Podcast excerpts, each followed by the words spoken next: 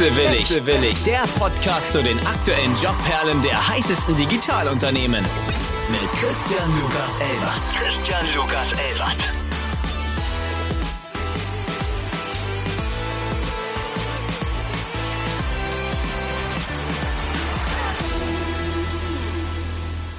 Einen wunderschönen guten Morgen an alle Wechselwilligen da draußen. Ich freue mich heute, Elna Pfaffenroth und Florian Schwenkert begrüßen zu dürfen von der Coro Online Drogerie. Ich freue mich darauf sehr. Wir hatten bis jetzt viele Digital Startups, Health Startups und nun haben wir jemanden am Start, wo es auch um sehr, sehr leckere Offline-Produkte geht. Ich gehe mal schwer davon aus, dass unsere Zielgruppe vermutlich mehr als einmal bereits bei euch bestellt hatte und euer Produkt oder eure Produkte in aller Munde sind. Ähm, wortwörtlich, das hofft ihr auch. Schönen guten Morgen. Ich überlasse einmal die Vorstellung eurer Persona ganz schnell selbst. Ich würde sagen, wir steigen einmal ein wer ihr seid und was ihr bei Coro macht und dann gehe ich nochmal individueller in eure Vergangenheit ein. Schönen guten Morgen, Elena. Guten Morgen. Genau, ich starte mal. Mein Name ist Elena, ich bin 28 Jahre alt und ähm, leite die HR-Abteilung bei Coro. Genau, im Prinzip kann man einfach sagen, dass viele Prozesse oder eigentlich alle HR-Prozesse in meiner Hand zusammenlaufen. Ich betreue ein Team von zwölf Personen, und kümmere mich einfach darum, dass alle, allen Leuten bei Coro gut geht. Super, dann übernehme ich mal. Hallo, äh, ich bin Florian, ich bin einer von drei Geschäftsführern bei Coro. Bei mir liegen unter anderem die ganzen HR-Themen mit Elena gemeinsam, aber auch alles, was Expansion, Data Science, Retail und alles außerhalb des deutschen Marktes angeht. Uns wird selten langweilig. Ich glaube, das betrifft uns beide. Ähm, wir haben genug zu tun. Die Firma ist stark im Wachstum. Dazu dann später sicherlich nochmal mehr. Aber wir haben auf jeden Fall ein spannendes Wachstum auch auf HR-Seite letzten zwei Jahren gehabt, von 30 auf fast 300 Mitarbeitende mittlerweile und freuen uns hier noch mehr dafür erzählen zu dürfen gleich. Das heißt, ihr habt scheinbar in den letzten zwei Jahren sehr, sehr viele wechselwillige Leute bei euch aufgenommen, was natürlich in der Krise sehr schön ist zu sehen, aber ich vermute mal schwer, dass die Leute, die zu Hause waren, euch äh, das Geschäft ein bisschen beflügelt haben hängen geblieben? Ich fange mal ganz mal mit Florian an. In der Regel erzählen wir erstmal in der ersten Kategorie hängen geblieben. Das ist nicht negativ gemeint, sondern sehr positiv konnotiert. Die meisten Leute entscheiden sich nicht proaktiv in der Startup-Branche zu landen bzw. dort zu bleiben. Wenn ich mir einmal deinen Lebenslauf angucke, warst du natürlich in der Urschmiede der Start-Uppies und äh, hast da deine ersten Erfahrungen gesammelt. Wie bist du in diesem Bereich gelandet oder wie hast du dich entschieden, doch da zu bleiben? Ja, das war bei mir tatsächlich, wie so oft, tatsächlich eher zufällig. Ähm, ich bin im Studium, habe ich ein eigenes Startup gegründet. Das war damals eher als Hobbyprojekt gedacht, 2010. Das war eine Plattform für Abiturienten, nennt sich AbiHome hat sehr, sehr gut funktioniert. Es kamen immer mehr Schulen und wollten das nutzen, ist mittlerweile die größte Abi-Plattform in Deutschland und hat sich immer weiter professionalisiert. Irgendwann hatte ich dann die Hälfte aller Schulen dort drauf und habe zum Ende meines Studiums tatsächlich diese Plattform verkauft und war dann parallel noch äh, bei Rocket Internet tatsächlich äh, Praktikant. Und all das hat mich dann doch äh, sehr, sehr stark beeinflusst und hat mich stark in diesen Bereich getrieben, weil man natürlich dann wenn man gerade seinen ersten kleinen Exit und äh, Zeit brocketet er sich hat, dann doch äh, irgendwie sehr stark in diese Richtung getrieben wird und auch von extern viele Leute auf einen zukommen, sagen wir es mal so. Und es war eigentlich gar nicht geplant. Ich habe eigentlich was anderes studiert. Ich war eigentlich auf dem Weg Richtung Ingenieurwesen, wollte eigentlich was mit Informatik machen. Und jetzt bin ich im Startup-Bereich gelandet und mache zwar immer noch irgendwas mit Informatik, aber äh, zu einem sehr kleinen Teil, muss man ehrlich sagen. Was war zuerst da, der Exit oder das Abi? Der Exit war später. Die Firma war aber vor dem Abi schon da tatsächlich. Also Fun Story an der Seite war, dass ich mit 16 mich massiv damit beschäftigt habe, wie man Firmen gründen kann als Minderjähriger. Das war also mein Haupthobby und ich bin am Tag meines 18. Geburtstags, war meine erste Amtshandlung, tatsächlich morgens früh ins Bürgeramt, ins Gewerbeamt und ein Gewerbe anzumelden und die Firma anzumelden. Das, das so zu mir vielleicht an der Stelle. Hut ab, hört man nicht so oft, ist eine tolle Geschichte. Elena, wie bist du in der wilden Startup-Welt gelandet? Genau, bei mir ist tatsächlich die Reise auch ähm, nach dem Abi ein bisschen in die andere Richtung erstmal gegangen. Ich war erstmal im Konzern, habe auch im Konzern gelernt, meine Ausbildung Finance und Vertrieb gemacht und ja, habe auch einige Jahre erstmal im, sage ich mal, Konzern, in sehr großen, strukturierten Unternehmen gearbeitet. Bin dann aber im gleichen Bereich in einem Startup gelandet, weil ich einfach interessant fand, mal die andere Seite zu sehen, wo man vielleicht jetzt nicht die großen Strukturen gefunden hat. Genau, fand es ganz interessant damals, habe dann aber durch das Studium, ja, sage ich mal, neue Perspektiven auch gehabt, einfach in den HR-Bereich dann einzusteigen, was mich auch schon einfach sehr stark interessiert hat. Also der Mensch an sich, einfach diese Verbindung mit den Menschen zu arbeiten. Und bin nach dem Studium dann wieder in ein eher kommerzielles Unternehmen gegangen. Es war damals ein, ja, so ein Medizinbereich, eher in Ärzterichtung was auch sehr viele Strukturen hatte, wo alles relativ starr war und bin dann ähm, auch eher zufällig bei Coro gelandet. Ja, und dann seitdem bin ich auch hier, habe es auch, sage ich mal, irgendwie von Anfang an lieben gelernt und es hat mir einfach unglaublich Spaß gemacht. Und da habe ich gemerkt, okay, ich habe den Vergleich von Konzern, von einem eher kommerziellen ähm, Unternehmen und einem Startup oder mehreren Startups und habe für mich einfach gemerkt, dass für mich einfach das Startup mein Zuhause ist und einfach so diese Mitbestimmung, aber auch dieses, äh, ja, ich sag mal, flexible Arbeiten, dass man selber auch sehr viel einfach leisten kann dafür, dass ein Unternehmen wächst.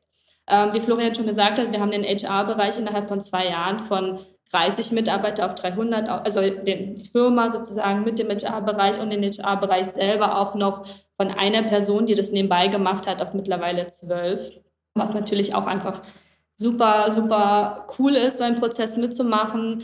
Ja, und so bin ich jetzt auch ähm, hier und ich denke mal, das wird auch für die nächsten Jahre erstmal so bleiben in der Startup-Welt. Das hoffen wir doch. Fun Fact: Elena ist zu uns gekommen, weil wir eine andere Firma aufgekauft haben, tatsächlich vor zweieinhalb Jahren oder fast drei Jahren mittlerweile, die eigentlich gar nichts mit Koro zu tun hat, die Spielzeug vertreibt, meine Spielzeugkiste. Das war mal auch bei Höhle der Löwen eine Firma. Warum wir die gekauft haben, ganz andere Geschichte. Ich glaube, das, das führt jetzt zu weit, aber im Wesentlichen war Elena dort Mitarbeiterin und wir haben sie quasi mit eingekauft und bereuen es bis heute nicht. Ich glaube tatsächlich, so gut wie alle Mitarbeitenden, die damals dort bei euch gearbeitet haben, sind mittlerweile Koro-Mitarbeiter. Ja. Ja, ne? Lustigerweise. So kann man auch rekrutieren. Ne? Ist eine interessante Situation für mich. Ihr seid das erste Mal, dass ich zwei Gäste am Start habe. Ganz halt links, rechts, links, rechts. Ich weiß noch aus meiner Erfahrung in Startups, vor allem in diesen Phasen, wo man so schnell wächst, von 10, 20 Mitarbeiter auf 150, 200, waren immer so Schlangen vor den HR-Türen und eine, also es musste immer jemand alles machen, aber also es gab nie wirklich dedicated Positionen oder Aufgaben, sondern HR hat immer alles gemacht. Lohnzettel falsch, HR. Anmeldung falsch, HR. Also ich glaube vor allem mit einem großen Hiring Need und wenn man viele Leute auf einmal anmeldet, ist das natürlich sehr, sehr interessant, wenn man auf einmal von einer Onboarding-Person im Monat auf zehn in der Woche kommt. Ähm, genau, vielleicht auch nochmal dazu, wie, wie man sich sowas vorstellen kann. Ähm, du sagst schon ganz richtig, es ist immer eine Person, die damit anfängt und gefühlt alles machen muss, was natürlich auch einfach nicht geht. Und dann versucht man natürlich, das auch runterzubrechen und es entsteht halt einfach Stück für Stück ein Team. Und das ist auch das Interessante daran. Man macht das aus einer Person, die auf einmal alles macht, versucht man kleine Teams zu bauen. Und das ist auch, glaube ich, das ganz, ganz Spannendes, weil man baut sich den Bereich selber auf und man kann auch viel selber bestimmen. Und ich glaube, das ist auch eine super ähm, schöne Sache, dass man einfach diese Erfahrung auch macht, dass eine Person anfängt und dann sozusagen sich auch spezialisiert glaube ich, auch eine ganz große Bereicherung für so eine Position im Startup. Man muss auch sagen, es hat sich aber ja nicht grundsätzlich geändert, dass HR immer noch für alles zuständig ist. Und also wenn immer was falsch läuft, ich denen einfach sage, ja, Recht mit HR, nervt Elena, nervt nicht mich. ich glaube, es gibt über keinen Bereich in der Firma so viele Memes und GIFs wie über HR. Also. Aber ich finde, wir sollten ja auch ein bisschen von dem Begriff Human Resources wegkommen und es, glaube ich, eher ein bisschen People in Culture benennen, weil HR ist ja so viel mehr als Payslip, People Development, interne Prozesse. Deswegen, ähm, ich glaube, wenn man das einmal gesehen hat und der Wichtigkeit bewusst ist, was Leute für eine Firma ausmachen, ich meine, deswegen reden wir hier überhaupt, ist es ja nicht nur HR. Bevor ich gleich bei Koro einsteige, ganz banale Frage. Eure Koro-Lieblingssnacks? Mach du zuerst. Ja, bei mir sind es tatsächlich die äh, Brezeln in Schokolade und die Erdbeeren in Schokolade gedippt. Ich habe das ähm, am Anfang einmal probiert und äh, leider auch sehr schnell gemerkt, wenn man einmal die Packung kauft, ist sie auch an dem Tag auch weg, tatsächlich. Ja, und Elena, also da muss ich auch noch was zu sagen. Wir waren auf einem Offside letzte Woche und Elenas Idee von, wir verpflegen die Leute, waren diese, diese Snacks. Ich sag dir, man hört halt einfach nicht mehr auf. Also meine Herausforderung, das persönliche Herausforderung letzten Woche war, nicht alles auf einmal zu essen. Also große Empfehlung tatsächlich für besonders die Brezel in dunkler Schokolade, vegan, sehr, sehr lecker, absolut suchtfördernd, absolut nicht empfehlenswert, sich die große Packung vor die Nase zu stellen. Danke, Elena. Ja. Äh, ich frage mich ja gerade, weil Elena meinte, die Packung ist dann leer. Wenn ich Koro im Kopf habe, sind das natürlich diese sehr, sehr große Verpackung. Christian, und das ist exakt das Problem, worüber wir gerade sprechen. Also, wenn es eine kleine Packung mit 100 Gramm wäre, würde sich keiner beschweren. Aber sie stellt einem dann halt so eine Kilopackung vor die Nase. Und wenn du das aufisst, da bist du sehr häufig auf Toilette und vor allem tut es dir auch bestimmt nicht gut. Wir können keine Gewähr für das Gewicht übernehmen, die Gewichtszunahme tatsächlich. Nein, aber man muss ja natürlich auch sagen, es ist ja Zucker, es ist super lecker, das steigert die Motivation beim Arbeiten und hat, man hat dann auch gute Laune. Ne? Also man muss ja wissen, wie man die Leute auch motiviert. Und es ist zuckerfrei, es ist Xylit ja, oder sowas drin, genau, aber es ist definitiv Super gesund natürlich wie immer. Nein, Quatsch, aber es ist wirklich nicht empfehlenswert, das alles auf einmal zu essen, genau. kann ich trotzdem sagen. Das stimmt. Sollte man vielleicht auch nochmal auf die Verpackung drucken. Ja, ich glaube, der Warnhinweis wäre gut. Ähm, bei mir ist es tatsächlich Dattel-Haselnuss-Creme. ist eigentlich unser, auch unser Bestseller. Also es ist eigentlich im Prinzip Datteln, Haselnuss und Kakao. Ähm, relativ straightforward, aber schmeckt halt super gut. Ist ohne zugesetzten Zucker und ohne irgendwelche Zusatzstoffe sagen wir mal, gesünder auf jeden Fall als bekannte Alternativen, die ich hier nicht nennen möchte, aber ähm, ist auf jeden Fall sehr schokoladig, sehr nussig und wir haben jetzt demnächst eine neue Version davon, die wir rausbringen, die aus meiner Sicht nochmal doppelt so gut ist. Also insofern, ich bin mir sicher, das wird einschlagen. Ja, aber ist auch ein bisschen langweilig die Antwort, weil das auch die Standardantwort äh, jedes zweiten, jeder zweiten Person bei Koro ist zu der Frage. Aber ist leider so. Sehr schokoladig, sehr nussig welche Konkurrenten das wohl sein können. Aber natürlich machen wir keine Werbesendung draus, keine Sorge. natürlich. Ich meine, wir sind ja quasi, ich möchte nicht das QVC für die Ohren werden, deswegen skipping this part. Wenn ich es richtig verstanden habe, war nicht die Nuss der Anfang, sondern das Waschmittel. Ihr habt ja beide das Vergnügen, fast zehnjähriges Jubiläum zu feiern. Also Coro ist auch nicht mehr ganz so jung oder ein Startup in den Kinderschuhen. Inzwischen bezeichnet ihr euch als Europas führende Marke für hochwertige, naturbelassene Lebensmittel mit transparenten Lieferketten. That's the stretch. vom Waschmittel zum führenden Unternehmen hier. Wer möchte, uns, wer möchte uns die Geschichte dazu erzählen? Fakten, Fakten, Fakten. Ich fürchte, das wird meine Aufgabe sein. Elena hat sich darum gedrückt gerade. Absolut. Aber, ähm, Nee, also tatsächlich, ja, wir haben uns ziemlich weit entwickelt in den letzten zehn Jahren. Wir sind, wie du schon gesagt hast, eben kein Startup, was irgendwie seit zwei Jahren am Markt ist und sich noch nicht so richtig gefunden hat. Wir sind ursprünglich quasi mit dem Konzept Waschmittel in Großpackungen gestartet. Die Idee mit den Großpackungen ist also eigentlich die Ursprungsidee gewesen. Zu sagen, hey, wie können wir eigentlich in der Supply Chain Lieferketten überspringen, also in einzelne Intermediaries überspringen. Und das war damals eben im Bereich Waschmittel, weil wir gesagt haben, hey, es gibt ganz viel Bruch von Waschmitteln, der genauso gut ist, gleiche Qualität hat am Ende des Tages. Aber wir kaufen den einfach direkt von den Produzenten ab und verkaufen den dann einfach in Großpackungen mit minimalen Verpackungsmüll an Endkunden weiter. Das ganze Konzept hat auch soweit ganz gut funktioniert, hat aber dann, dadurch, dass die Frau von Costa, unserem ursprünglichen Gründer, Michelle, die war Veganerin und hat gesagt, ey, warum machen wir das Ganze nicht für Lebensmittel? Äh, vegane, vegetarische Lebensmittel sind super teuer. Also gerade wenn wir jetzt über diesen Zeitraum 2014 so in die Richtung sprechen, wo wir dann damit gestartet sind, gab es einfach keine wirklich günstige äh, Möglichkeit, hochwertige Lebensmittel, gerade vegane, vegetarische Lebensmittel online zu beziehen. Und die Ursprungsidee für Koro, wie es heute da ist, ist quasi genau daraus entstanden, diese beiden Konzepte zu vermählen. Also Großpackungen wirklich Supply Chain zu überspringen und dadurch einen besseren Preis und weniger Verpackungsmüll für die Endkonsumenten anzubieten. Und da sind wir im Prinzip heute noch dabei, sind mittlerweile sehr, sehr viel stärker von dem ursprünglichen Bereich Nüsse, Trockenfrüchte quasi einfach in Großpackungen, Preisvorteil, Qualitätsvorteil und einfach im Endeffekt eine Plastikmüllreduktion sind wir mittlerweile sehr, sehr viel stärker in eine Marke transformiert. Das heißt, mittlerweile besteht 50 Prozent unseres Portfolios aus einzigartigen Produkten, die wir selbst entwickeln oder mit unseren Lieferanten gemeinsam entwickeln. Das sind zum Beispiel, wie gesagt, die Date Haselnusscreme. Das sind aber eben auch sowas wie diese Karamell-Erdnuss-Cracker, die äh, Elena äh, meinte. Aber heutzutage sind wir vor allem bekannt für unsere Nussmuse, unsere Nussmischmuse, das ist beispielsweise Date Haselnusscreme und alles, was in Richtung ähm, gesündere Snacks, ich darf gesund als nicht als Werbemittel hier verwenden, also Snacks, die zumindest den Anspruch haben, minimal gesünder zu sein und zum anderen aber auch Proteinriegel. Das sind so die vier Kategorien, wo wir sagen, hey, da bieten wir auch heute als Marke einen differenzierbaren Mehrwert am Markt und sind auch dadurch nicht mehr ein reiner E-Commerce-Player oder der nur jetzt sozusagen in Großpackungen quasi was verkauft, sondern wir versuchen uns auch Omnichannel über verschiedene Kanäle hinweg als Marke zu platzieren, ich will jetzt nicht zu weit zu Werk greifen, aber wir sind ja mittlerweile auch ähm, bei Alnatura, Rewe, Edeka, you name it, breit im Retail gelistet bei über 6000 POS. Wir haben eigene Offline-Locations mittlerweile, Cafés und Eisdielen, wo wir auch unsere Produkte anbieten. Und wir sind natürlich auch breit im eigenen Online-Shop sowie auf Amazon und so weiter gelistet. Ich will damit sagen, es ist eine, eine Entwicklung gewesen, die ist nicht von Tag 1 klar gewesen, es ist nicht von Tag 1 klar gewesen, wohin das Ganze gehen würde. Und es ist selbst in den letzten zwei Jahren nochmal, hat sich die Kiro, glaube ich, auch in der Identität nochmal sehr stark verändert. Und ich glaube, das ist eine normale, das ist eine gute Reise und ich bin froh, dass wir flexibel und dynamisch genug geblieben sind, um diese Reise weiter auch gehen zu können. Aber im Kern der Grundgedanke, lasst uns Verpackungsmüll einsparen, lasst uns Lieferketten verkürzen, indem wir äh, Mittelmänner überspringen, lasst uns hochwertige Produkte möglichst günstig direkt an den Kunden bringen. Das ist im Kern immer noch das Gleiche wie früher.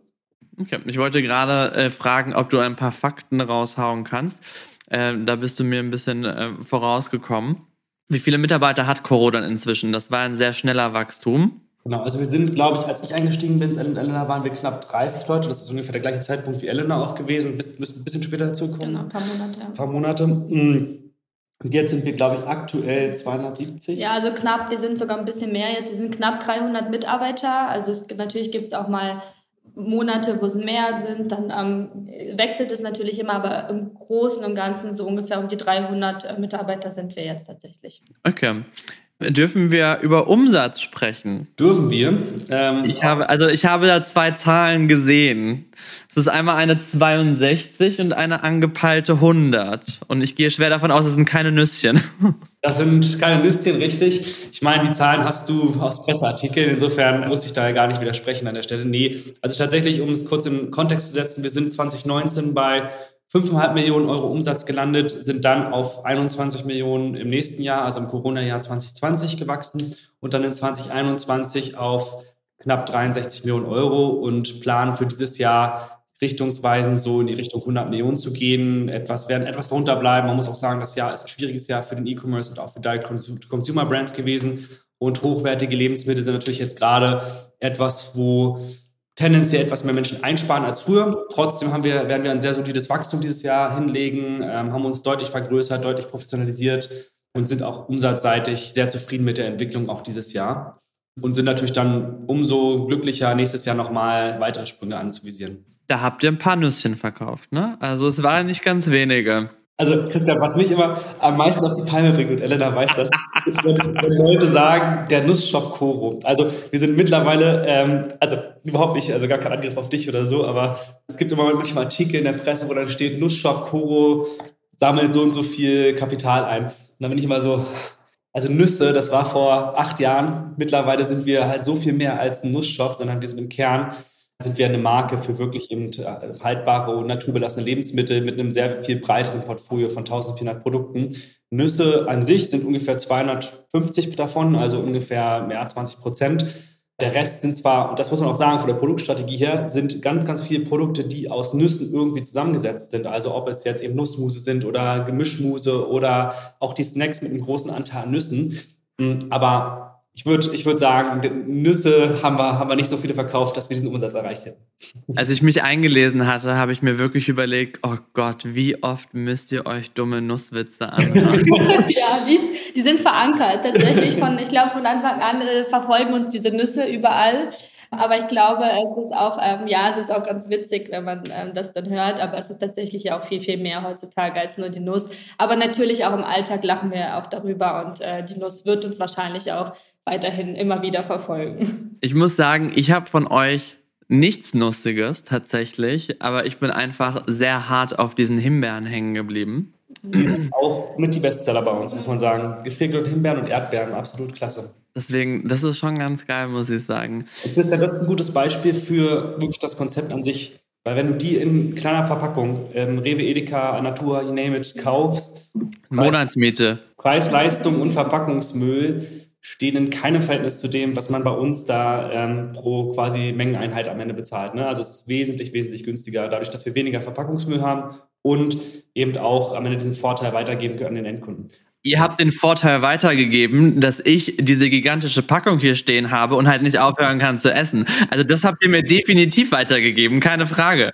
Aber das ist gesund. Also man muss ja sagen, die Erdbeeren und auch die Himbeeren, das sind ja wirklich gesunde Produkte. Also egal ob jetzt Müsli oder einfach als Snack, es sind ja wirklich Sachen, die auch jetzt nicht irgendwie hochkalorisch sind. Also von daher ist ja alles richtig gemacht. Also kann man ja nicht meckern. Ja. Das stimmt. Und immer wenn gesund gesagt wird, bitte einen Pieps einfügen, dann in der Aufnahme so. Genau. Sonst kriegen Gesünder, sagen wir es mal so, gesünder. Gesündere Früchte, oh wow. Was für Superlative hier am Start sind. Wachstum von 30 auf 200 Mitarbeitern möchte natürlich finanziert werden. Und auch wenn ihr ganz viele Nüsschen verkauft habt, gehe ich schwer davon aus, ihr seid kein Startup mehr im Early Stage, aber auch ihr habt fleißig Finanzierungsrunden gesammelt. Darf ich euch fragen, in welchen Höhen die sich aktuell befinden? Was war eure letzte Runde? Ja, um es kurz zusammenzufassen, also wir sind tatsächlich profitabel gewesen die letzten beiden Jahre. Entsprechend ähm, sind wir gar nicht so stark finanziert wie jetzt viele andere Startups in dem Bereich auf der Flughöhe. Wir sind ursprünglich bis 2017, 2018 quasi komplett bootstrapped gewesen, haben dann mit relativ wenig Kapital bis letztes Jahr gearbeitet. Ich glaube, wir hatten da insgesamt Finanzierung unter 10 Millionen auf jeden Fall in der Firma drin und haben jetzt Anfang des Jahres eine größere Runde gedreht mit HV Capital, Partec und Creos ähm, und Five Seasons aus Paris. Und ich kann die genaue Summe nicht nennen, obwohl ich darf die Summe, glaube ich, nennen. Es sind insgesamt ein Finanzierungsvolumen von 55 Millionen Euro gewesen darf allerdings nicht so viel mehr darüber sagen, was mit den Mitteln konkret passiert ist und wohin die geflossen sind. Aber so viel, es war nicht keine reine Kapitalerhöhung. Das heißt, Teil des Geldes ist in die Firma geflossen, Teil des Geldes ist aber auch nicht in die Firma geflossen. So viel dazu. Okay. Ihr seid in Deutschland gestartet und in der Regel wird so ein Geld auch für Expansion genutzt. Also vielleicht wollt ihr nochmal zurück zum Waschmittel, ich weiß es nicht. In welchen Ländern seid ihr im Moment aktiv? Wohin wollt ihr noch hin? Okay, ich hoffe, du willst keine Liste, weil das wäre eine lange Liste. Wir sind jetzt in 18 Ländern aktiv, das heißt eigentlich innerhalb Europas in jedem Land vertreten. Wir haben für jedes Land auch ein eigenes Team mittlerweile mit mindestens zwei bis vier Personen, das quasi diese Länder verantwortet und aufbaut. Wir sind jetzt ganz neu in Schweden, Dänemark äh, gestartet, quasi jetzt in den letzten Monaten, was super, super gut läuft und auch super starke und interessante Märkte für uns sind. Das heißt, in Europa gibt es nicht mehr so viel mehr, wo wir noch hin expandieren könnten. Aber der nächste Schritt ist für uns sind die USA tatsächlich. Also ist jetzt so ein bisschen die Frage, wann der richtige Zeitpunkt ist. Ich, wir wissen alle, dass jetzt gerade die Weltwirtschaft nicht, nicht absolut optimal gerade läuft. Äh, und wir sind natürlich auch ein bisschen vorsichtig und sagen uns, okay, äh, bevor wir jetzt hier den ganz großen Schritt über den Teich wagen und dort von, ehrlich gesagt, auch natürlich ein viel härteren Standing erstmal haben, weil wir von Null anfangen müssen, werden wir natürlich auch uns erstmal auf das Wachstum in den Kernmärkten in Europa konzentrieren. Und dort auf unsere 18 Märkte, glaube ich, kommt auch keine Langeweile auf initial. Da bin ich sehr, sehr, sehr gespannt. Ich hatte in meinem äh, vorletzten Job das Vergnügen, den Vertrieb in den USA aufzubauen und zu leiten. Ja, das ist quasi ein Startup itself. Genau, genau. Wenn man glaubt, man wusste es, dann ist man einmal über den Teich und dann wird man eines Besseren belehrt. Christian, suchst du einen Job eventuell? Wir haben da was zu vergeben. Also ich muss ja sagen, ich finde es ja ganz interessant, weil nach fast allen Folgen oder mit allen Gästen, mit denen ich spreche, bin ich wirklich an dem Punkt, und ich meine, das ist ja die Intention des Podcasts, dass wir die Leute dahinter, die Vision kennenlernen. Also es schwingt schon öfters der Gedanke mit, hm, das äh, könnte ich mir vielleicht auch mal vorstellen. Sinn des Podcasts auf jeden Fall erreicht. das stimmt. Aber ihr solltet nicht den Podcast-Host heiern wollen, sondern die Leute da draußen. Aber es ist natürlich sehr sympathisch. Aber ich werde diese Reise begleiten und bin gespannt, wie ihr euer kleines Nüsschen auf die amerikanische Landkarte legen werdet. Wir legen jetzt auf. Wisst ihr, was das Schlimmste ist? Inzwischen habe ich so ein Visual im Kopf und ich kriege einfach dieses Ice Age Hörnchen mit dieser Nuss nicht mehr aus dem Kopf. Ey, aber ohne Scheiß, das ist eigentlich gar keine so schlechte Idee. Ein gutes Das- Maskottchen Ja, oder das ist so. ein cooles Maskottchen für uns. Ja, du bringst uns ja auf Ideen, Christian. Das ist ein sehr fruchtvoller Austausch. Ich meine, das ist ja quasi ein kleines Brainstorming hier, ne? ja. Wir befinden uns ja langsam in der Weihnachtszeit. Für alle Zuhörer, vielleicht haben wir es ein bisschen früher aufgenommen, aber es wird zumindest in der Weihnachtszeit ausgestrahlt. Und natürlich werden zu Nikolaus Mandarinen und ein paar Nüsschen im Stiefel sein. Aber in vielen deutschen Haushalten beziehungsweise auch in europäischen Haushalten wird der Koro Adventskalender stehen. Ich mache jetzt mal einen ganz großen Stretch. Ich habe zum allerersten Mal von Koro gesehen, gehört, bevor das Koro Café bei mir um die Ecke aufgemacht hat tatsächlich. Also ihr seid omnipräsent in den sozialen Medien. Ihr seid ja tatsächlich eine Marke, die sehr, sehr, sehr über Social Media gewachsen ist. Über ähm, Kooperationen, ganz viel Social Media Ads. Und ähm, die Königskategorie ist dann natürlich für solche Marken der Adventskalender.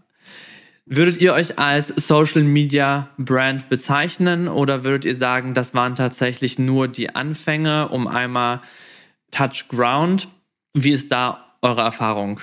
Ja, also richtig ist, dass wir sehr, sehr stark aus dem Bereich gewachsen sind. Also wir sind ja auch eine Brand, die mit das Influencer-Marketing mit pioniert hat, was auch eine auf jeden Fall starke Präsenz im Social-Media-Bereich hat. Und wir können natürlich auch jetzt nicht verneinen, dass es da sozusagen Ursprünge dieser Richtung gibt. Mittlerweile sind wir aber sehr, sehr stark daraus hinausgewachsen. Also wir sind mittlerweile, äh, mittlerweile auf allen Kanälen und Marketingkanälen auch verfügbar und äh, auch machen dort auch unsere eigenen Präsenzen. Wir sind zum Beispiel im TV, haben wir die ersten Spots jetzt gehabt. Wir sind jetzt mittlerweile auch eben auch online, offline äh, mit eigenen Kampagnen vertreten und mit eigenen Locations und versuchen auch im Performance-Marketing deutlich stärker Fuß zu fassen. Kurz gefasst, wir sind sehr, sehr stark aus dem Influencer-Social-Media-Bereich gekommen, würden uns auch sagen, da sind unsere Ursprünge, wollen aber jetzt auch als Image nicht jetzt irgendwie eine reine Social-Media-Influencer-Brand sein, sondern wollen natürlich schon eine massentaugliche Brand sein, die auch wirklich einen nachhaltigen, langfristigen Mehrwert äh, bietet und dementsprechend auch ja, eben die Breite der Bevölkerung ansprechen kann. Ja, das ist vielleicht die, die Kurzfassung an der Stelle. Okay. Ich meine, Adventskalender auch nochmal ein Fun Fact. Ich meine, Fun Facts sind immer super. Letztes Jahr haben wir mit Adventskalendern 2% des gesamtdeutschen Umsatzes äh, an Adventskalendern gemacht. Also zumindest, wenn man den Statistiken glauben darf. für die unwissenden Hörer draußen, ist das viel oder wenig? Ja, also es ist jetzt nicht irrelevant wenig, aber es ist jetzt, also es ist schon, wir waren überrascht, dass der Gesamtumsatz mit Adventskalendern doch gar nicht so hoch in Deutschland ist. Sagen wir es mal so rum. Es gibt ja Firmen da draußen, auch Influencer-Firmen, die tatsächlich 25 bis 30 Prozent ihres Jahresumsatzes mit diesem Adventskalender machen. So ist das bei uns nicht. Bei uns sind das wesentlich, wesentlich weniger, also unter 1% auf jeden Fall. Aber es ist auch für uns jetzt kein komplett irrelevanter Weg und es ist natürlich super schön, wenn wir sehen und was mich persönlich immer freut, wenn wir dann irgendwelche Freunde von Freunden von Freunden Bilder schicken, wie sie einen Adventskalender bei sich im Zimmer stehen haben oder bei irgendwelchen Freunden von sich das gerade entdeckt haben. Das sind natürlich die Momente, wo man dann noch ein bisschen, bisschen stolz drauf ist, was man in den letzten paar Jahren erreicht hat. Ja, es ist tatsächlich insgesamt äh, das Phänomen, ähm, dass wir ganz oft, auch ähm, wenn du jemandem erzählst, ja, ich arbeite bei Coro und äh, die Freunde oder Familie, Bekannte immer kommen und sagen, oh, ich kenne das, ich habe das äh, dort und dort gesehen oder in den Social, äh, Social Media oder irgendwo ähm, offline. Das ist, glaube ich, ein Phänomen, was uns auch im Alltag sehr, sehr oft widerfährt, wo man sich natürlich auch ganz kurz immer freut und denkt, ach ja, stimmt. Ich meine, es ist ja super schön und auch super wichtig, dass man mit einer Marke oder für eine Marke arbeitet, also für die man stolz ist, auch zu arbeiten. Es geht ja nicht mehr darum, einfach abzuarbeiten, morgens hinzufahren, sondern ich glaube, die wichtigsten Multiplikatoren einer Brand sind ja inzwischen auch die Mitarbeiter und sollten es sein. So hältst du Mitarbeiter und so sparst du dir auch Marketingausgaben. So ist das nicht. Prozent. Und ich glaube, ehrlich gesagt, unsere Mitarbeitenden sind auch die besten Kunden bei Koro. Also ich glaube, wenn wir mal auswerten würden. also nach unserem Gespräch kann ich mir das gar nicht vorstellen. also Elena auf jeden Fall. Ja, definitiv. Also mein, äh, meine Ausgaben im Monat, also definitiv kann man auch auf die Liste Koro-Ausgaben oder Koro-Bestellshop schreiben. Also ich glaube, äh, dadurch, dass man es auch einfach kennt, äh, natürlich muss man auch einfach die Produkte so ein bisschen auch lieben, wenn man das hier tut. Und ich glaube, wir alle lieben sie, die hier arbeiten. Deswegen ist es, glaube ich, auch absolut, kann man das auch zusagen, dass es so ist. Wir werden später nochmal auf Mitarbeiter-Benefits zurückkommen, aber ich sehe da definitiv einen großen Mitarbeiterrabatt. ja, ja, gibt einen, Um das Thema Adventskalender abzuhaken. Hier steht noch keiner. ja, dann schickt man eine Adresse. da können wir bestimmt äh, uns einig werden. Ja. So, wir haben beim Waschmittel angefangen, sind bei der Nuss gelandet, bei den Himbeeren, haben kurz das Thema Eisdielen und Koro Café angesprochen.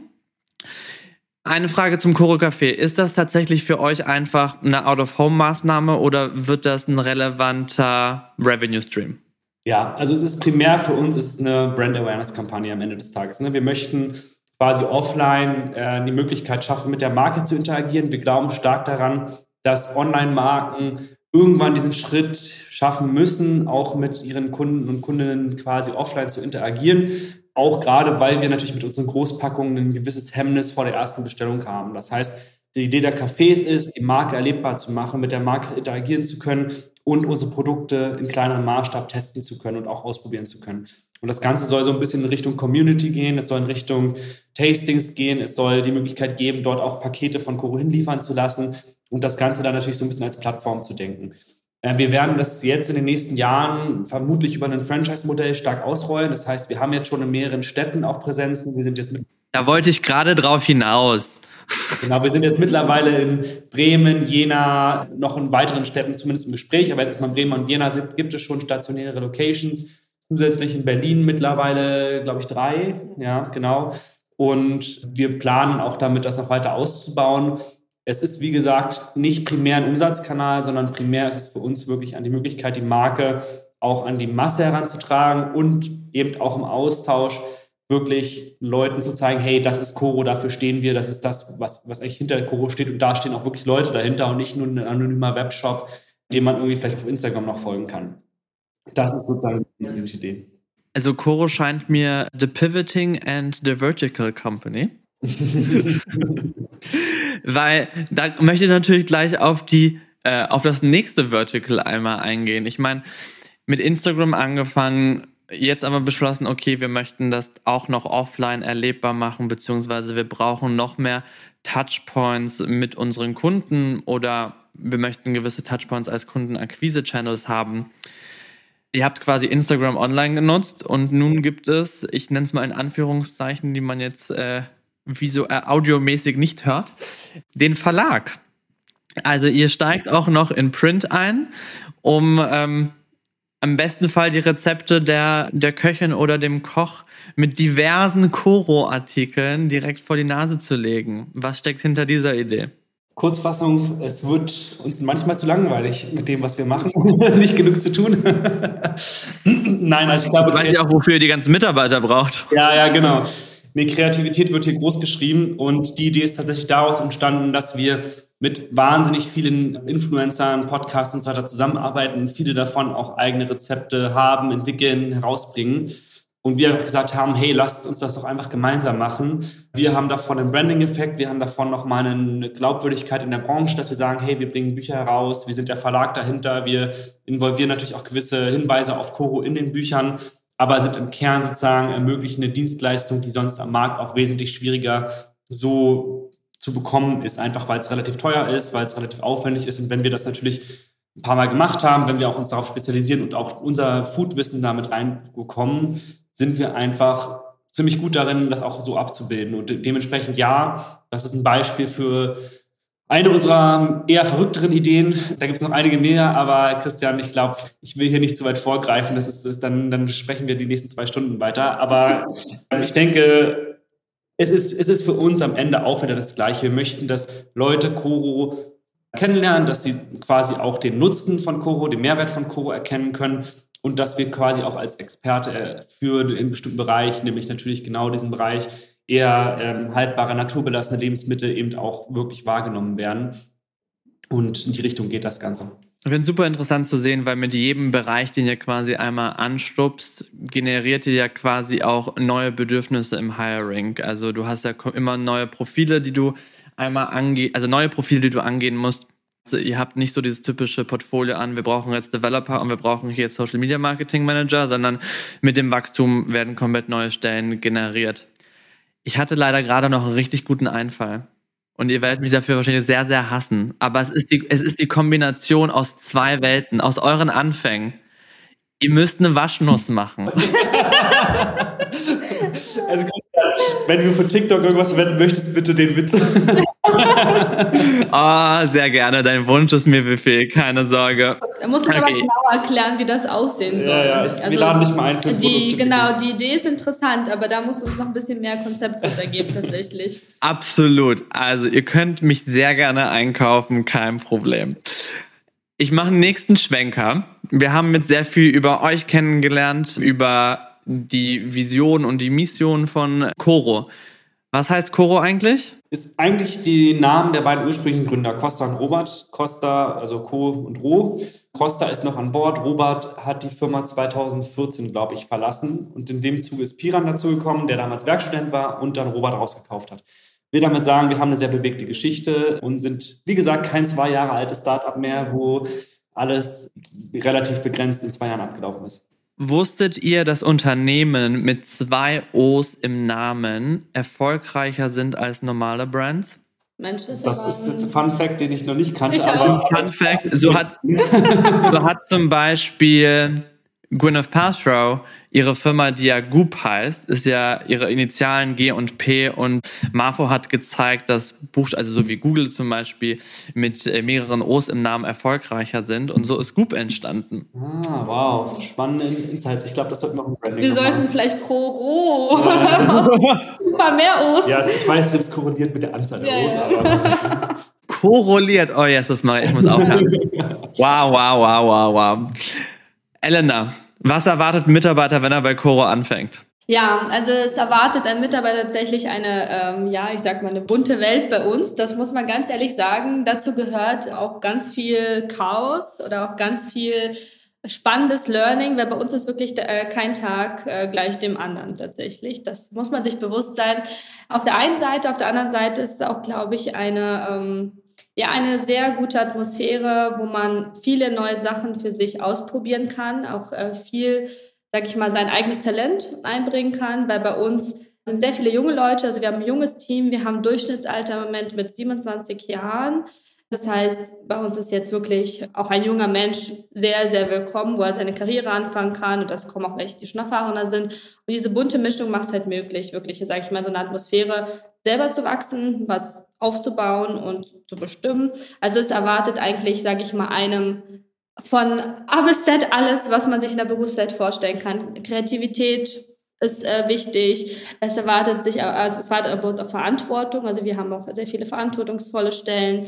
Und ich glaube, vor allem ist aber auch der Spaß an der Arbeit ähm, eine ganz große Sache, auch für mich persönlich im Alltag. Weil ich finde, nur wenn man den, ja, einen Job macht, der Spaß macht, kann man auch wirklich selber weiter wachsen und sich entwickeln. Deswegen glaube ich, wenn man zu Koro kommt, dann stellt man sich auf eine bunte Mischung ein. Also ich glaube, so bunt wie wir alle sind, also unsere ganzen Mitarbeiter, so ist auch die Arbeit tagtäglich. Wir hatten es ja vorhin im Pre-Briefing kurz davon, dass manche Arbeitgeber reinschreiben, man hat viel Spaß mit seinen Kollegen. Ja, ja, ja das, das, kommt auch das, dazu. Das, das, bitte auch bei uns mit ja. TikTok verknüpfen und dann, nee, Quatsch, aber was man schon sagen muss, ich glaube, es sagt zwar jedes Startup von sich, es stimmt aber in dem Fall wirklich, ich glaube, wir haben es mal ausgewertet, wir haben über 30 verschiedene Nationalitäten, wahnsinnig diverses, buntes Team, glaube ich, wie Elena schon sagte, auch für ein Startup sehr junges Durchschnittsalter, also jünger als die meisten anderen Startups, was auch so ein bisschen aus der Mentalität entstanden ist, dass wir sehr, sehr viele Ex-Praktikanten bei uns mittlerweile in Führungspositionen haben. Also ich glaube, wir haben es mal ausgewertet, so 75 Prozent unserer Head Positionen sind ehemalige Praktikanten und Praktikantinnen von uns. Also ich glaube, das ist schon sehr ungewöhnlich und definitiv was, wo wir auch sehr stolz drauf sind, wo wir sagen, hey, wir haben die Leute an die Hand genommen. Wir haben die von ihrem Praktikum quasi gementort, unterstützt und in Führungspositionen gehoben. Und ich glaube, das ist generell so ein bisschen die Philosophie von Coro, dass wir auch versuchen, intern stark Leute mitzunehmen, auch intern stark quasi äh, zu unterstützen und auch Leute an Führungspositionen ranzuführen und nicht immer nur bei jeder neuen Rolle, ähm, dann später nochmal dazu mehr, gleich quasi extern zu schauen. Genau, das ist auch so die Vielfalt, von der ich gerade gesprochen habe, weil es ist tatsächlich so, man lernt ja wenn man als Praktikant kommt, lernt man ja erstmal so die Basics. Man lernt ja erstmal, wie funktioniert das Unternehmen, wie funktioniert auch die Arbeitswelt. Und dann geht man auch die Stufen höher und je mehr, ähm, sage ich mal, Verantwortung bekommt, desto mehr Vielfalt bekommt auch die Aufgabe. Und wenn man dann vielleicht von einem Praktikant sich in eine Headstelle entwickelt, dann bekommt man natürlich die volle äh, Bandbreite auch wirklich mit des Unternehmens. Man kennt auch die Praktikantenperspektive, man kennt die Vollzeitperspektive, man kennt auch die Leitungsperspektive. Und dann hat man eigentlich so ein Gesamtpaket. Und kann die, sage ich mal, in der Position auch super agieren. Ich finde es auch ganz spannend, weil man hat nicht immer nur eine Stelle, die man gesehen hat, und, sondern man hat wirklich alle Perspektiven gesehen.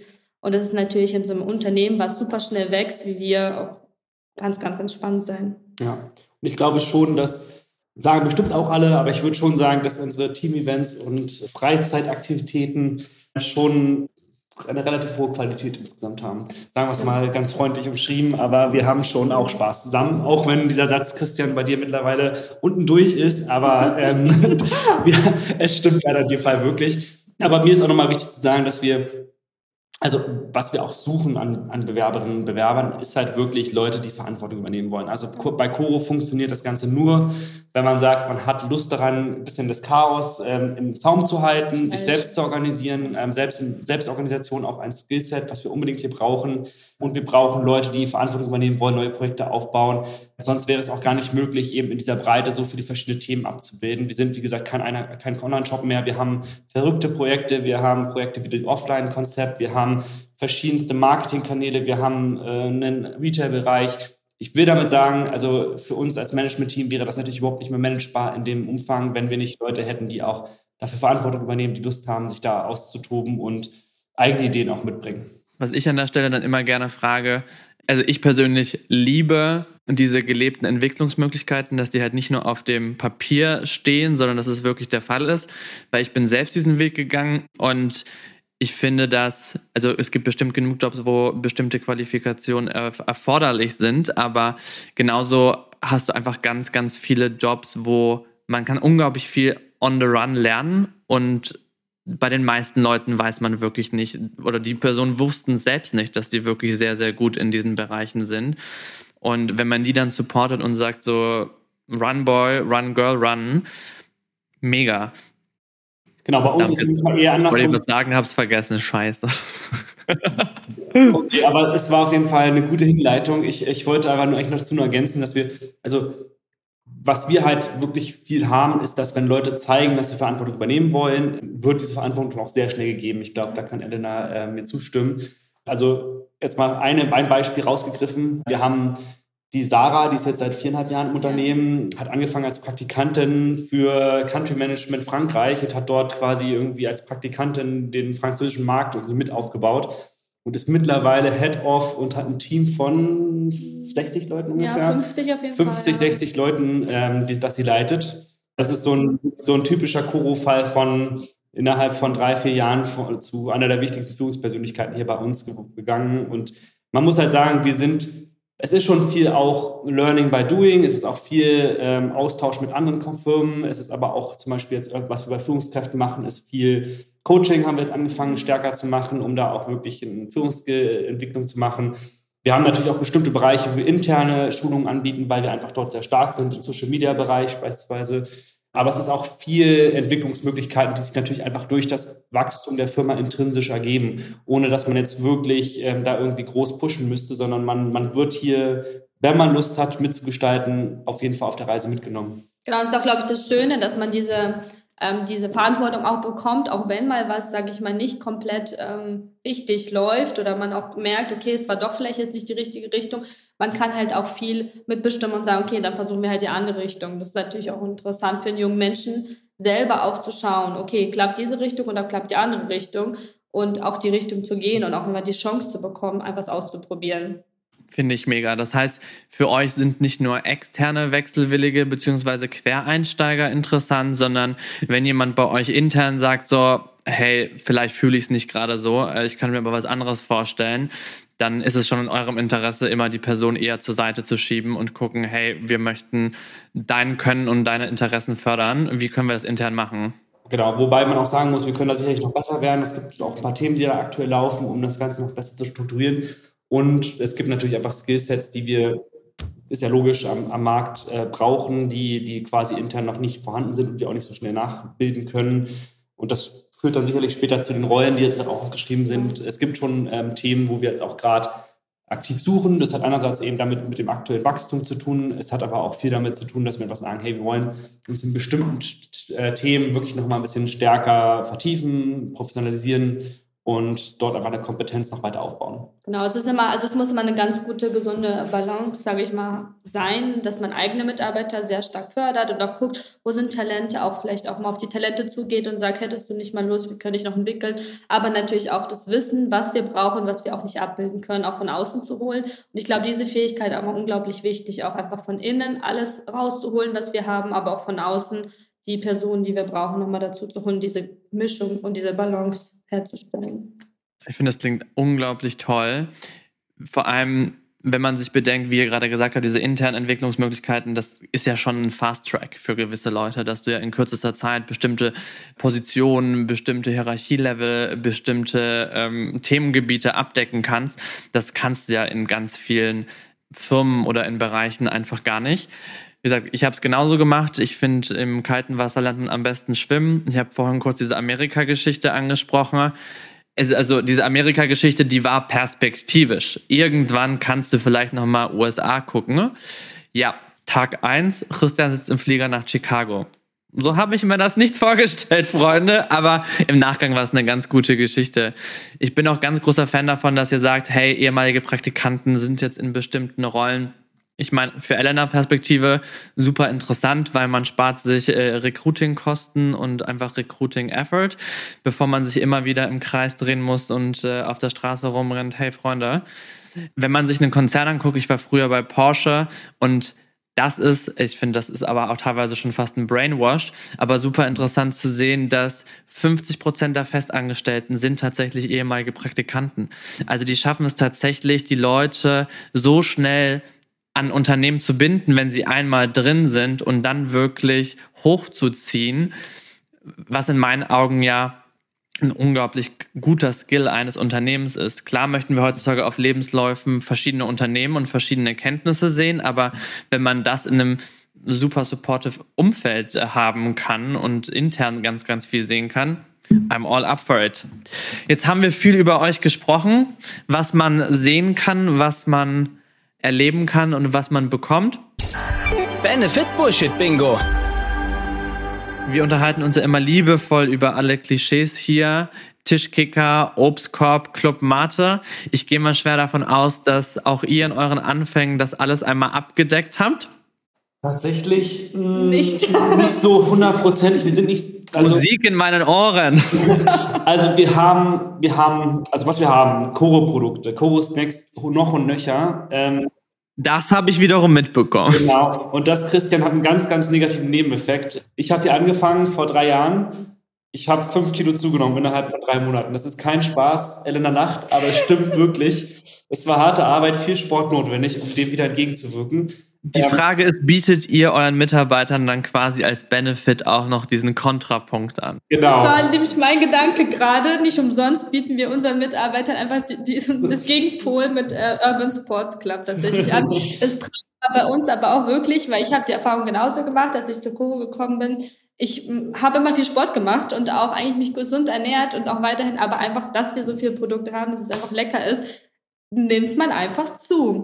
Genau, aber das ist auch, glaube ich, so ein bisschen der Witz daran. Ihr sollt den Bewerbern keine Angst machen. Nein, Doch, aber wenn du mich nach der Weisheit nachher fragen wirst, ja. Christian, du, du weißt die Antwort. Genau. Ähm, aber gut, dass ihr jetzt im Winter heiert. Das heißt, die Leute haben noch den ganzen Frühling Zeit für den Beachparty. Definitiv, aber ich sage ja, wir sind ja auch da wirklich fair und ehrlich und sagen, wir haben gute Snacks, wir bieten gute Snacks, aber wir bieten gleichzeitig auch die Urban Sports Mitgliedschaft. Und was wir auch noch anbieten ja. ist, jeden Samstag, und ich bin überrascht, wie viele Leute da teilnehmen, mhm. jeden Samstag gibt es Sport, Koro-Sport.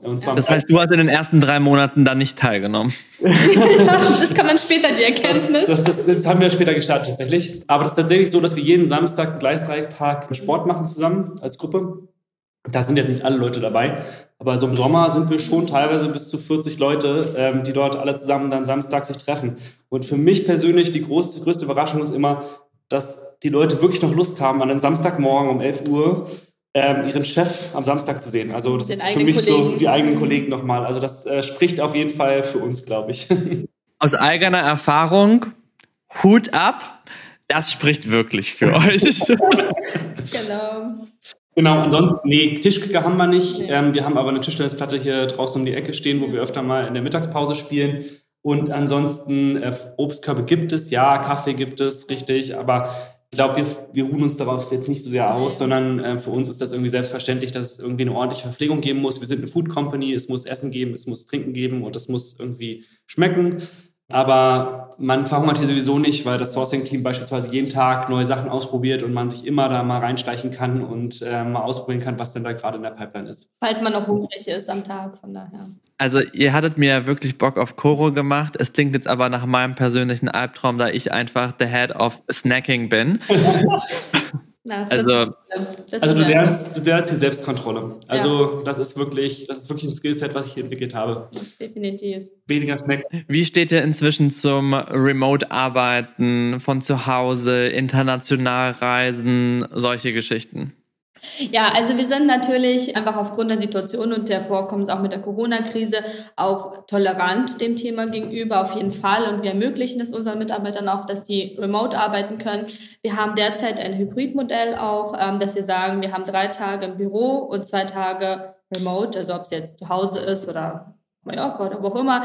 Ähm, das überlassen wir natürlich unseren Mitarbeitern. Aber wir finden auch, wir wollen die Kultur auch einfach weiter sehr gut pflegen und dass man sozusagen diese wertvollen Kaffeegespräche jetzt oder einfach persönliche Kontakte nicht komplett verliert. Aber wir fanden jetzt ein Hybridmodell, wo man einfach beides hat.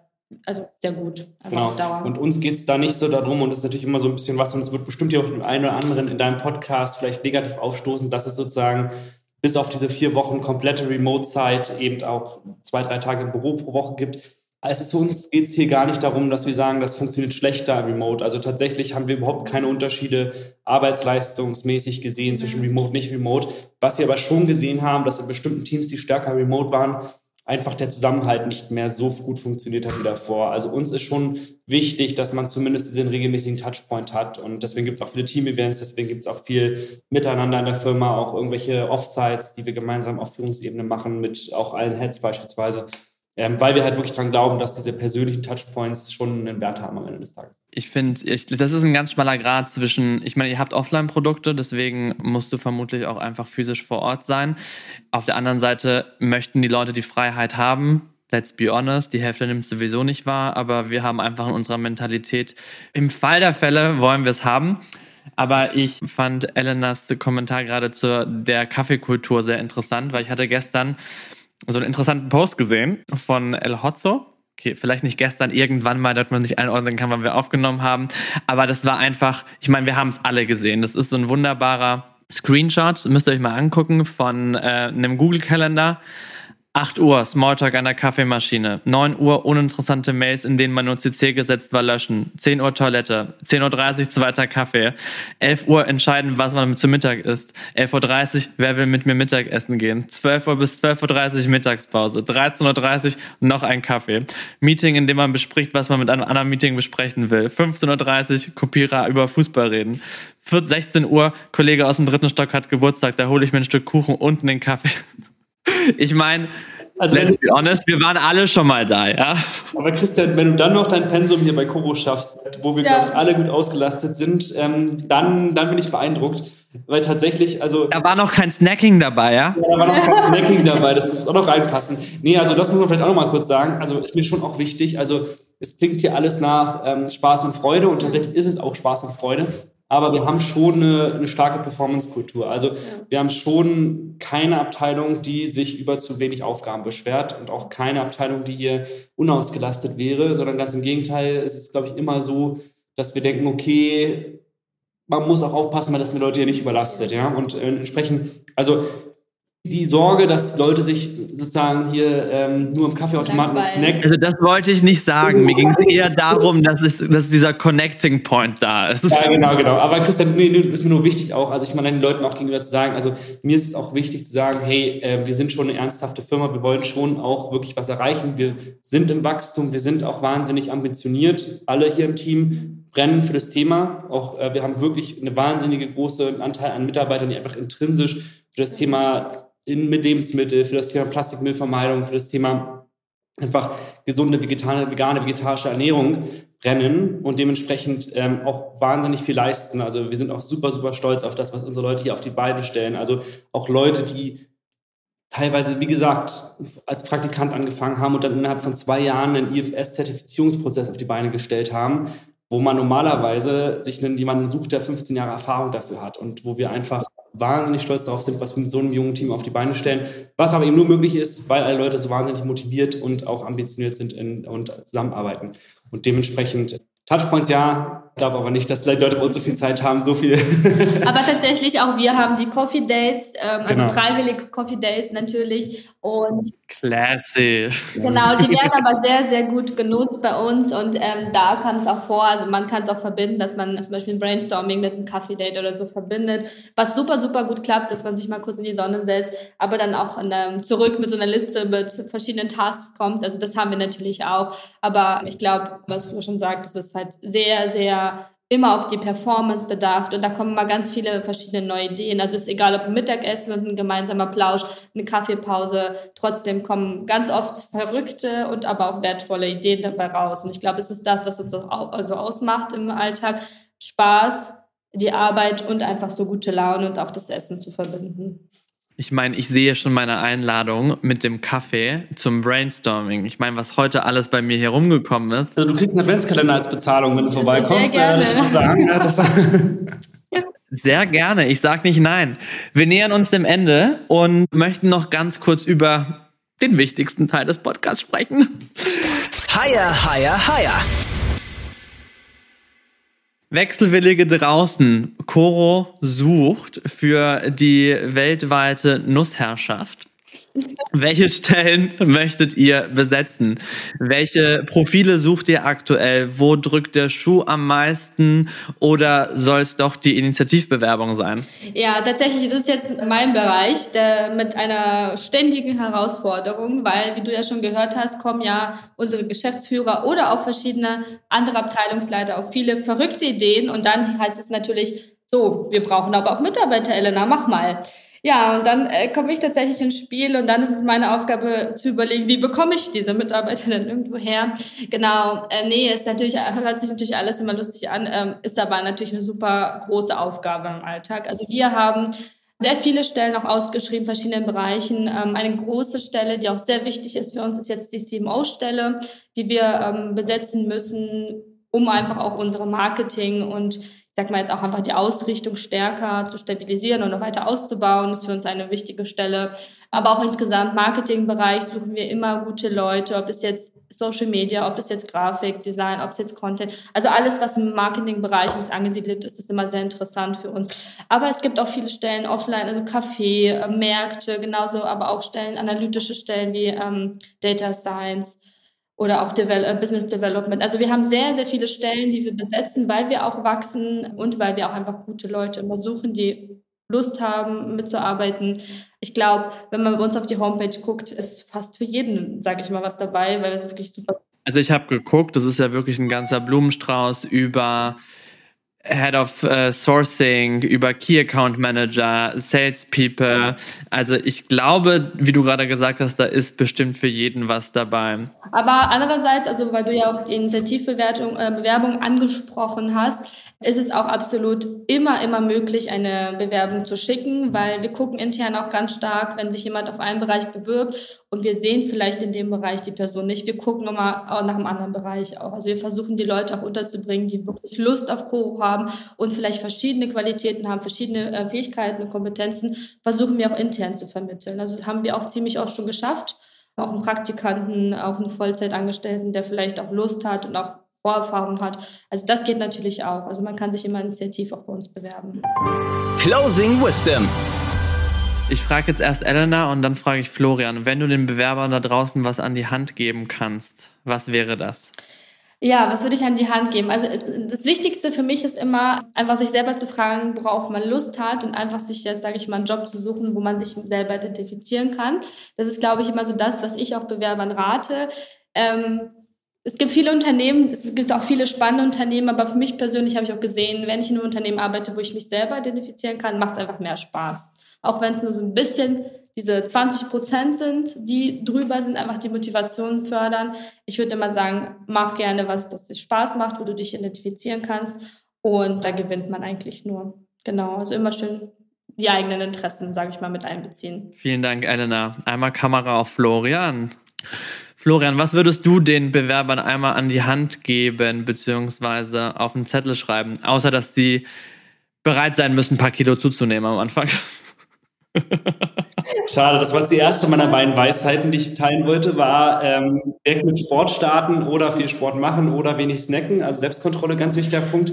Nee, ansonsten mal ganz ernsthaft gesprochen, ähm, um bei Koro performen und wirklich auch gut ankommen zu können und Spaß dran zu haben, ist, glaube ich, eine Faszination, ein Interesse an Lebensmitteln und auch vegetarischer, veganer Ernährung auf jeden Fall hilfreich und definitiv die Lust darauf, Verantwortung zu übernehmen. Also das ist das Allerwichtigste. Wenn man hier starten möchte, sollte man Lust dran haben, Projekte selbst zu übernehmen, Themen aufzubauen und auch im Chaos eine gewisse Resistenz mitbringen. Das heißt, wer aus dem Konzernumfeld kommt und sagt, hey, ich fühle mich nur in super strukturierten Umgebungen wohl. Ähm, buckle up.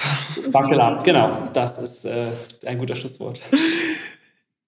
Ich danke für eure Zeit. Mir hat es persönlich unglaublich viel Spaß gemacht. Ihr habt zumindest mir sehr, sehr viel Lust auf einen Job bei Coro gemacht. Ich hoffe, das geht den Zuhörern und Zuhörerinnen genauso. Wenn ich darf, komme ich gerne mal vorbei. Sehr gerne. Sehr gerne. Für alle anderen, ihr dürft gerne einmal auf der Coro Homepage nachgucken, welcher Blumenstrauß an Jobs auf euch wartet. Ich, wir freuen uns natürlich über fünf Sterne. Immer doch gerne. Eine letzte Frage und dann entlasse ich euch. Elena, wenn du jetzt nicht bei Coro arbeiten würdest und alles egal wäre, was würdest du machen? Es äh, ist tatsächlich ganz lustig. Ich werde das ganz, ganz oft gefragt. Ähm, aber ich, ich glaube mal, ich habe so eine interessante Antwort, die ich tatsächlich in letzter Zeit immer gebe. Würde ich nicht bei Coro arbeiten, würde ich jetzt Wedding-Plannerin sein. tatsächlich, weil es total äh, spannend ist und auch einfach eine ganz andere, ähm, sag mal, Seite von meiner wirtschaftlichen Tätigkeit hat. Ja, deswegen, das wäre so meine Alternative. Aber ich bin leider hier ausgebucht. es klingt auch so, als ob wir dich da erstmal nicht auch rauskriegen. Nee, ich glaube erstmal noch nicht. Also ich glaube, das äh, muss schon viel Überzeugungsarbeit für was anderes leisten. Ich glaube, äh, bin erstmal hier verankert. Das ist natürlich Musik in Florians Ohren. Was würdest du machen, Florian? Ja, lustigerweise, ich ähm, wollte mal Autor werden. Ich wollte Bücher schreiben. Und das ist ja, lach jetzt nicht so, Elena, das gibt's ja nicht. Jetzt äh, hast du einen Verlag. Ja, genau, ich habe einen Verlag. Nee, ich habe mit zwölf tatsächlich ein Buch geschrieben. Das habe ich all meinen Klassenkameraden damals zum Lesen gegeben, habe noch ganz viele Seiten mit Feedback dazu. Und ich muss sagen, das kann ich mir immer noch vorstellen, irgendwann mal nochmal den Versuch zu starten. Aber dazu muss ich auch wirklich ehrlich sagen, also wenn er Autor wird und er ist extrem so ein Mensch, der sehr viele Ideen hat und sehr kreativ ist. Die Bücher würden einfach viel zu lang werden. Also ich weiß nicht, ob das eine gute Idee ist. Muss ich einfach, ich kann es mir jetzt nicht verkneifen, das zu sagen. Also deine E-Mails sind immer sehr lang und sehr ausführlich, weil er einfach so viel reinpacken möchte und ich glaube, die Bücher werden entsprechend auch sehr, ja, sehr dick. Sehr inhaltsvoll, würde ich sagen. Genau. Eine Trilogie von Koro Florian. Ende Gelände. Ich habe mich gefreut. Vielen, vielen lieben Dank. Ich wünsche euch einen wunderbaren Nachmittag. Ähm, nicht so viel Kaffee trinken, sondern ganz produktiv sein. Und ich freue mich auf viele weitere Geschichten von Koro. Danke, Christian. Danke Vielen Dank für die Einladung. Wir sehen uns bald im Büro. Bis dahin.